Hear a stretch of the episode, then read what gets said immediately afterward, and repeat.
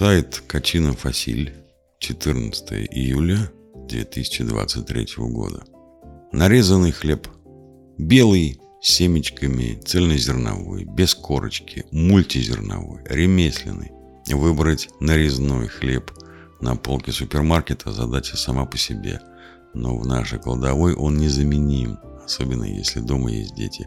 Мало что может сравниться с бутербродом с нарезанного хлеба и нацилы на закуску. Но нарезной хлеб существовал не всегда. Было время, когда возможность купить упакованный нарезной хлеб была настоящей революцией. Я рассказываю вам его историю. Отто Редведер был немецким ювелиром, который жил в Соединенных Штатах на рубеже 20 века. Он любил изобретать машины. В те времена хлеб пекли дома или покупали большими грубыми буханками с толстой корочкой для сохранения нежности внутри, и резать его было нелегко. Раведер подумал, что если бы можно было продавать предварительно нарезанный хлеб, это сэкономило бы много времени тем домохозяйкам, которые к тому времени тоже начали работать вне дома.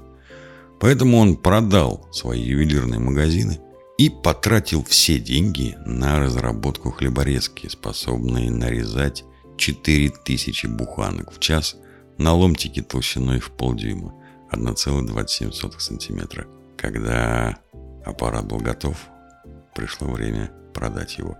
Но пекари не видели этого ясно.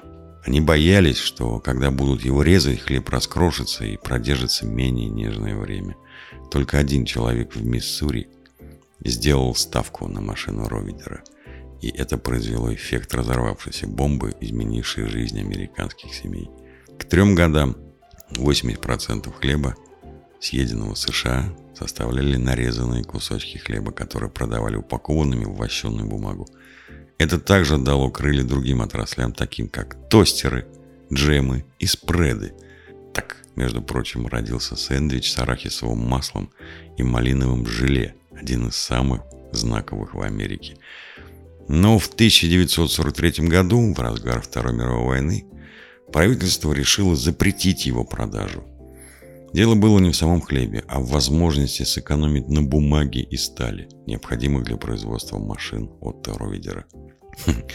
Социальная реакция была подавляющей. Вот как резюмируется письмо домохозяйки, отправленное в The New York Times.